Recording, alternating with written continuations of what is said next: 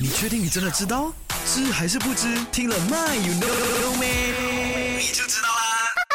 那今天的漫游那边就来跟你聊聊啊，娜娜阿里巴巴有没有小时候呢？我们肯定有这样子，就是捉弄过，或是落井下石了。当呃就是朋友啊做错事情啊，或是打破东西的时候呢，我们一定会说娜娜阿里巴巴有没有？那请问阿里巴巴是贬义词吗？我们看这个阿拉丁呢，哎，我们都知道这个男主角也是叫阿里巴巴，有没有？阿里巴巴是不是贬义词呢？